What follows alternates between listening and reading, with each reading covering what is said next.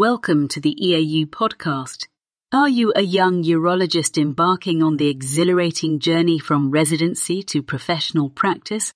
Or perhaps you're curious about the pivotal aspects of a urologist's life and the pursuit of excellence in the field? This special series on what do young urologists need to know are tailored just for you. Throughout this series, we delve into three segments essential for young urologists in segment one, we navigate the transition from residency to professional urology practice. In segment two, we focus on the delicate balance required in the life of a young urologist. Finally, segment three explores the pursuit of academic excellence in urology. In this inaugural episode within segment one, joining us are Maria Pilar Moreno Fontela, a consultant urologist at Torrejon University Hospital in Madrid, Spain. Also, we have Veeru Kasivisvanathan, an associate professor of urology and consultant urological surgeon at University College London and University College London Hospital, specializing in urological cancers. Together, they will discuss exciting topic titled My Residency is Finished. How will my life change? So buckle up and tune in. Dear Veeru Kasivisvanathan, it's such a pleasure meeting you. My name is Maria, and I think, well, you already know that I finished my residency six months ago. It's been like forever in this last uh, six months because many things have happened. So I was thinking about asking someone with more years of experience than me how these six months were for them. So may I, may I ask you some little things about your residency and your years as a urologist? Well, so the first question would be, why urology? Why did you choose to get into urology in, in UK? Of course. Well, thank you, Maria, for hosting this and delighted to be talking to you. So, why did I become a urologist? Well, initially, I didn't actually want to become a urologist. I wanted to become a vascular surgeon. wow. I really loved, yeah, I loved the pathology. I loved uh, being in theatre. I loved the emergencies and I loved the the link between the research and the clinical work. And um, when I actually did some jobs in vascular surgery in my early years, I found that most of my patients didn't do that well. And I realized I didn't like it as much as I thought I would. I then did a job in urology, which I absolutely loved everything from the patient demographic to the types of procedures you could do. You could do things as a junior, like flexible cystoscopies, and as you get more senior, you can do more and more things. Um, urology had really cool uh, tools and gadgets that you could use. And there was such a variety in the different subspecialties.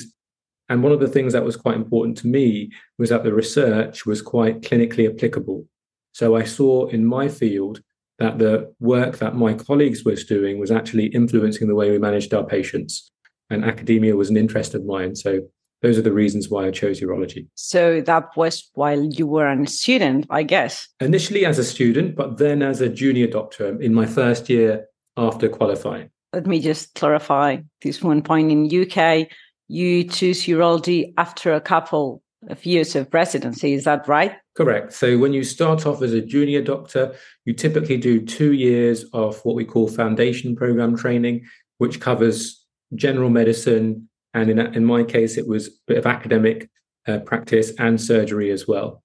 And the surgical specialties I rotated through included vascular surgery and urology.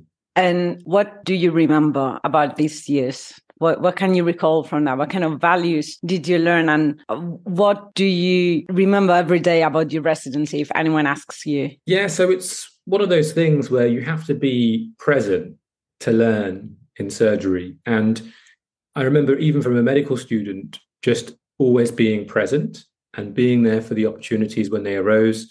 Even as a student, if you're not doing much in theatre, just being in that environment, um, putting yourself in the position of someone who's more senior, imagining whether you could do it yourself. That's the kind of thing I wanted to do from early on. And then as you as you train, the memories are yeah they're sometimes difficult uh, times, working at strange hours, for example, when you're doing things like transplant and some of the on calls, mm-hmm. but in general, just really enjoyable training and learning um, from a clinic setting, a theatre setting, and advancing your skill set uh, as you went along. So I think it was tough but enjoyable. And now did you have residents, what do you want to, to learn from you and to learn from residency? Yeah, so um, I, we do have some residents, quite senior residents and fellows. We have in my subspecialty division, we have about 10 fellows. It's it's interesting being in a position where you're training someone else uh, rather than being the resident. And um, that's a responsibility, I guess. Yeah, huge responsibility. And I, I feel like um, I owe it to them to make sure they come out from the experience having learned what they set out to learn. They don't achieve that. I see that as my fault. I need to be the one who helps them to get there. So um, I, I see it as a great partnership with if there's a particular fellow who you're working with more closely, you need to align your goals you need to remain interested in what they want to achieve from it and help them step by step to get where they want to. So I do enjoy the experience. Um, it's definitely a different type of experience to being a, a resident and maybe challenging in different ways. Um, but equally rewarding. So, is there any kind of piece of advice that you always tell them, like a, a, sentence or a phrase that you always tell your residents or your students? So, you know, I think um, there's different aspects to that. One thing is if you're ever not sure what to do, always have the patient at your at the heart of what you do. And if you do that, then all of your decision making will be a bit easier. And um, the second thing I would say is to be a good resident. Just make sure you uh, show up early, act interested, and try to help and make the job of your seniors easier. And if you do those things, you're likely to succeed. So you've mentioned twice that uh, research is something that that you always highlighted, like during your student phase, and then afterwards being a resident. And many people may know you for the uh, for the British uh, research. How did you get into all this? Like, how did your your life change from residency to all these big things that you've done because everything comes into little pieces. So i think at some point you could really see a big opportunity and and you could grab it take those things into into action and into real life. So could you please tell us a little bit about that phase? Yeah so in the uk when you do your undergraduate degree in medicine at most universities you would do an integrated science degree with that so I did a BSc for one year in medical sciences with endocrinology. And when I did that, it's a new experience. You're experiencing research for the first time, and you don't really know whether you're going to be any good at it. Um, but I quite enjoyed it. I quite like the attention to detail, and I thought I did quite well at the time.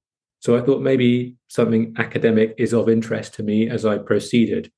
And then in my in the UK, you have an opportunity to apply for what we call academic jobs, which are jobs which have dedicated academic time in them as you train. So, as a first two jobs, I had some academic time as an academic foundation house officer. And then I applied for what we call an academic clinical fellowship, which is 25% of your time doing research whilst you do your surgical training.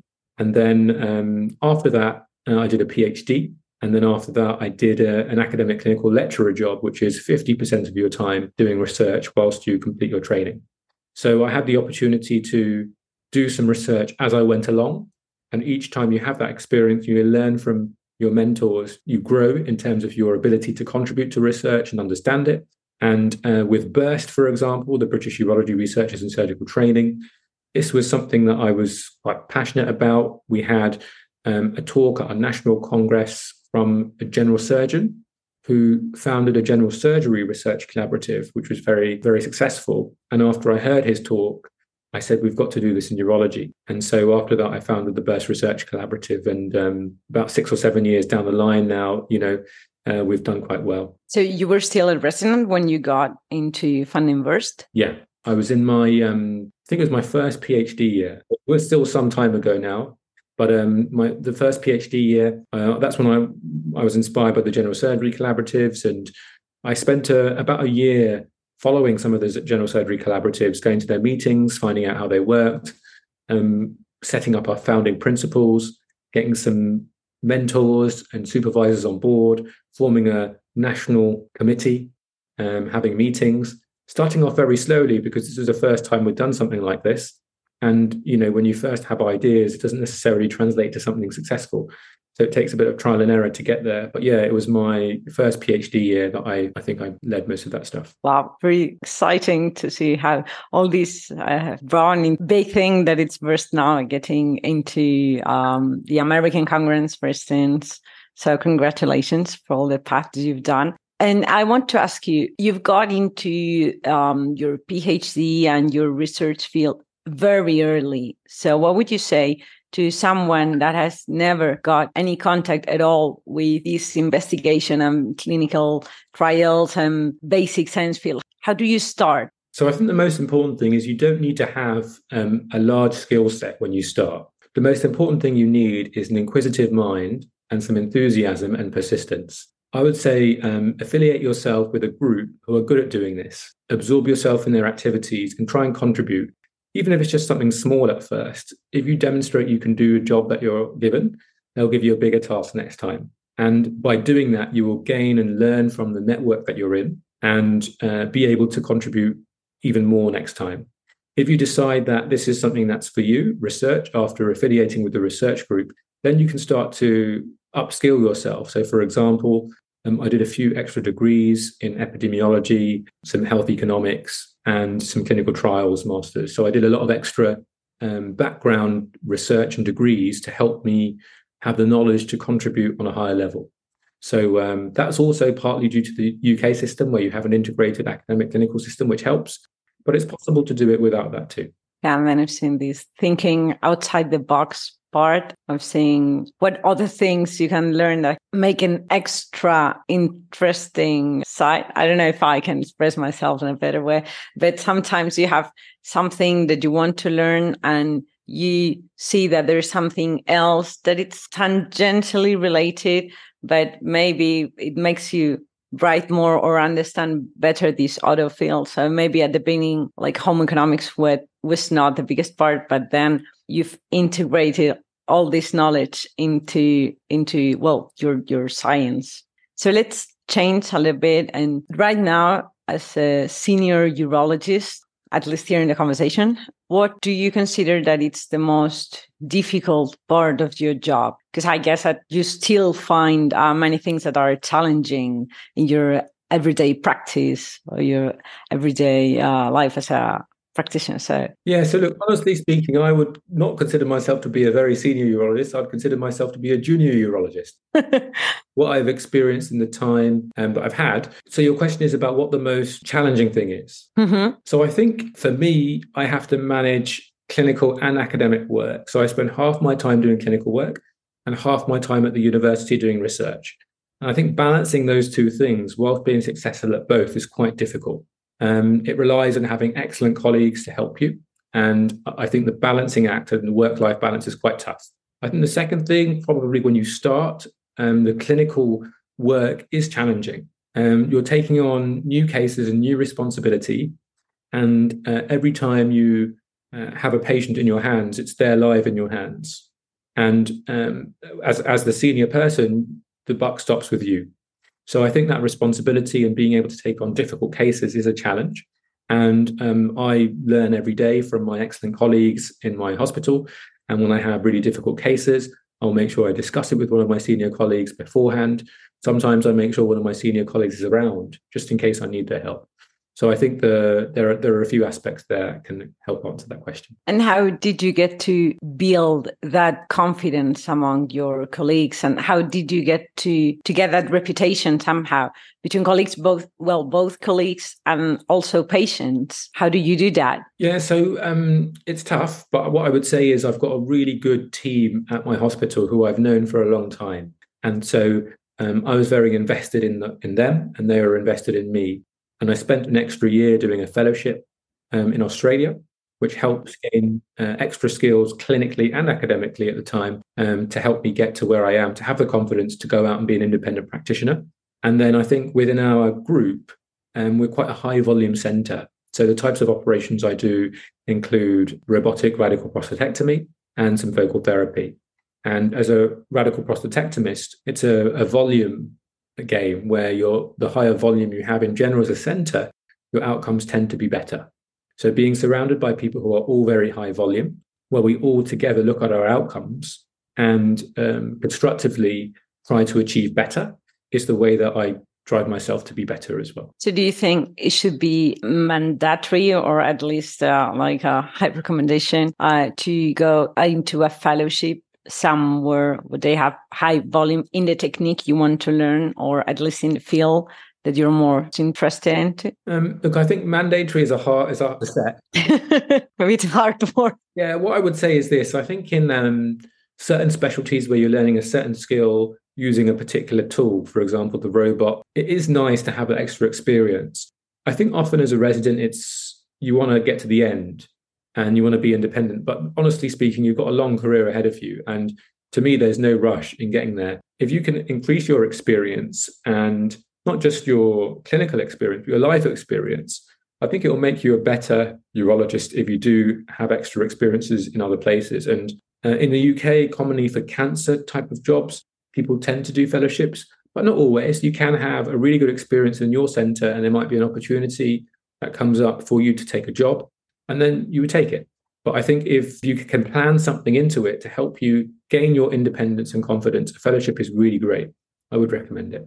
And would you recommend it just after residency or a couple of years later once you've decided what subfield you want to get into? Yeah, again, I think that partly depends on how your practice is back home. So for us in the UK, we do a quite, quite a subspecialist practice. So I would recommend in that case to do your, res- your fellowship at the end of your residency when you know what you want to do. If your practice is quite broad based when you're at home. And perhaps it doesn't matter whether you do it necessarily right at the end or you could do something in the middle. And I know many residents from certain countries in Europe tend to do fellowships at different times, not just at the end, in the, in the middle, for example, as well. And not just one fellowship, more than one fellowship. So um, I think there are a number of different models that can work. Okay, and and after your fellowship, how was it to go back home to the UK?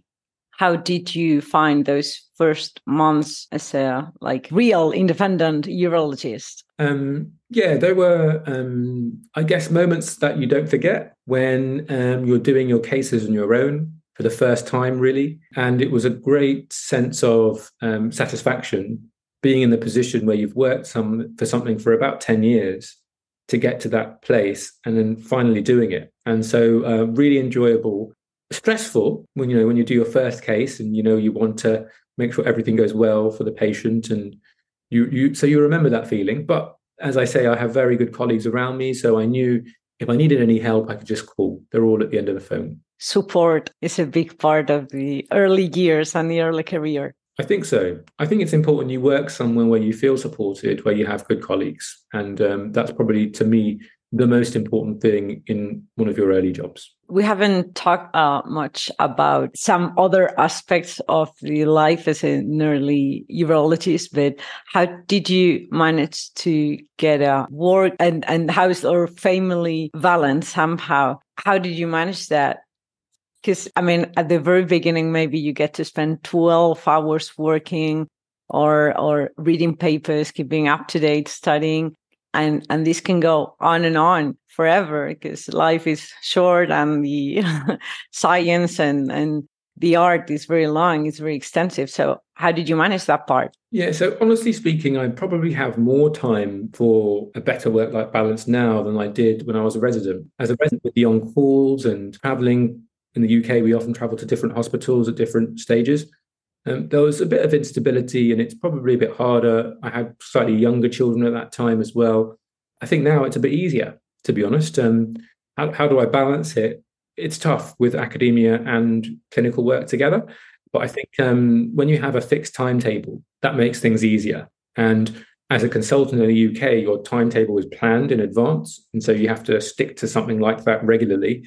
And that does help allow you to plan the rest of your life around that as well. And you know you have a base where you plan to be for the foreseeable future, I think that helps. So you tell that to the residents is like, keep on going like things will get better at some point or well t- to be honest i mean because it's it's hard to yeah. to find that balance and if you have a couple that it's not a doctor or you have children or or you're planning to to i don't know wedding or or a house it's tough also that part of your life is is tough and it's present and people have to have a lot of patience with you there's always an end in sight, and um, providing you're progressing at the appropriate pace, there is always an end in sight. And as long as you know that in your mind, try and just enjoy the experience as you go. And have you found any resident during those years, any colleague or maybe a younger resident that you have now, does have thought about quitting, about stopping everything and just leaving urology and I don't know, open a opening a bakery or anything about not being a doctor? Yeah, I mean, I've got lots of friends um, who have left medicine. Um, I wouldn't necessarily say urology specifically, but other friends who, for example, went into uh, cardiothoracics or cardiac surgery and have left and are doing many amazing things now, running their own business and very happy and successful. So I think, um, yeah, it's it's possible that happens. It's it's real life. You have to follow your heart and do what you're passionate about. And this is this is a long and difficult career. And sometimes the right decision is, yeah, in, in some cases, to do something different. Uh, but on the whole, I found that most of my colleagues who I, you know, trained with as in residency have proceeded to go on to urology and be consultants in urology. So, what would you say if just tomorrow one of your residents came and and as a, as a confident told you like, "Hey, I'm thinking about quitting, there's too much pressure. I don't know what to do." What would you What would you tell this person? So, I think it's important to understand why they've thought that. Is that something they've thought for a long time, or is it just been a sudden thing now? Sometimes there are life circumstances that change things that happen in life that can make you feel like that, but it's just a temporary blip. And so it's important to, I think, evaluate it over a, a longer time period rather than just how you feel at that time. Um, and yeah, I, I, would support them in, in, what they wanted to do. Really, it's um, I think it's nice to be able to finish something. So even if you don't want to, to be a take up a consultant job, it's nice to finish something because it does help as well. So say for example, uh, people who move from uh, clinical work into say do a bit of research often i've seen them go into industry and they leave their clinical work behind. And um, having finished your clinical degree does help. You can always do more clinical work uh, afterwards or keep up your clinical work. And if things don't work out in industry you can go back and do things so um, i think it's nice to keep your options open but obviously you have to be able to make it to the end to to say that. Nice. I would love to hear those words from from a, a colleague or or a teacher uh, from a mentor if i have those kind of, of thoughts. It's very nice. Thank you for a captivating episode on my residency is finished. How will my life change? We are sure our listeners enjoyed it Stay tuned for our next episode, where we'll be talking how to prepare and keep updated your resume. To keep up with the latest EAU podcasts and stay informed on urological advancements, be sure to subscribe to our EAU podcast channel on your favorite podcast app. Until next time, keep learning and stay inspired.